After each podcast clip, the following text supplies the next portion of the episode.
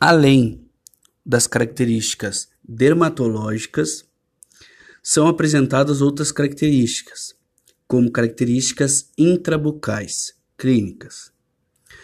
E a principal delas seria a periodontite, que se manifesta de maneira grave, com perda rápida de inserção dos dentes, causando perda óssea e caracterizando-se radiograficamente como dentes flutuantes, ou seja, com bastante mobilidade nos tecidos moles. Consequentemente, se não tratada, causa esfoliação dos mesmos dentes, tanto descidos durante o quarto e quinto ano de vida, quanto permanentes ao redor dos 14 anos de idade.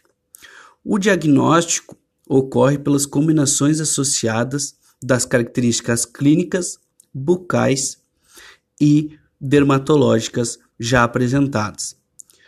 É de fundamental importância o conhecimento por parte do cirurgião dentista para que se consiga um tratamento precoce, assim podendo evitar a perda excessiva e prematura dos dentes.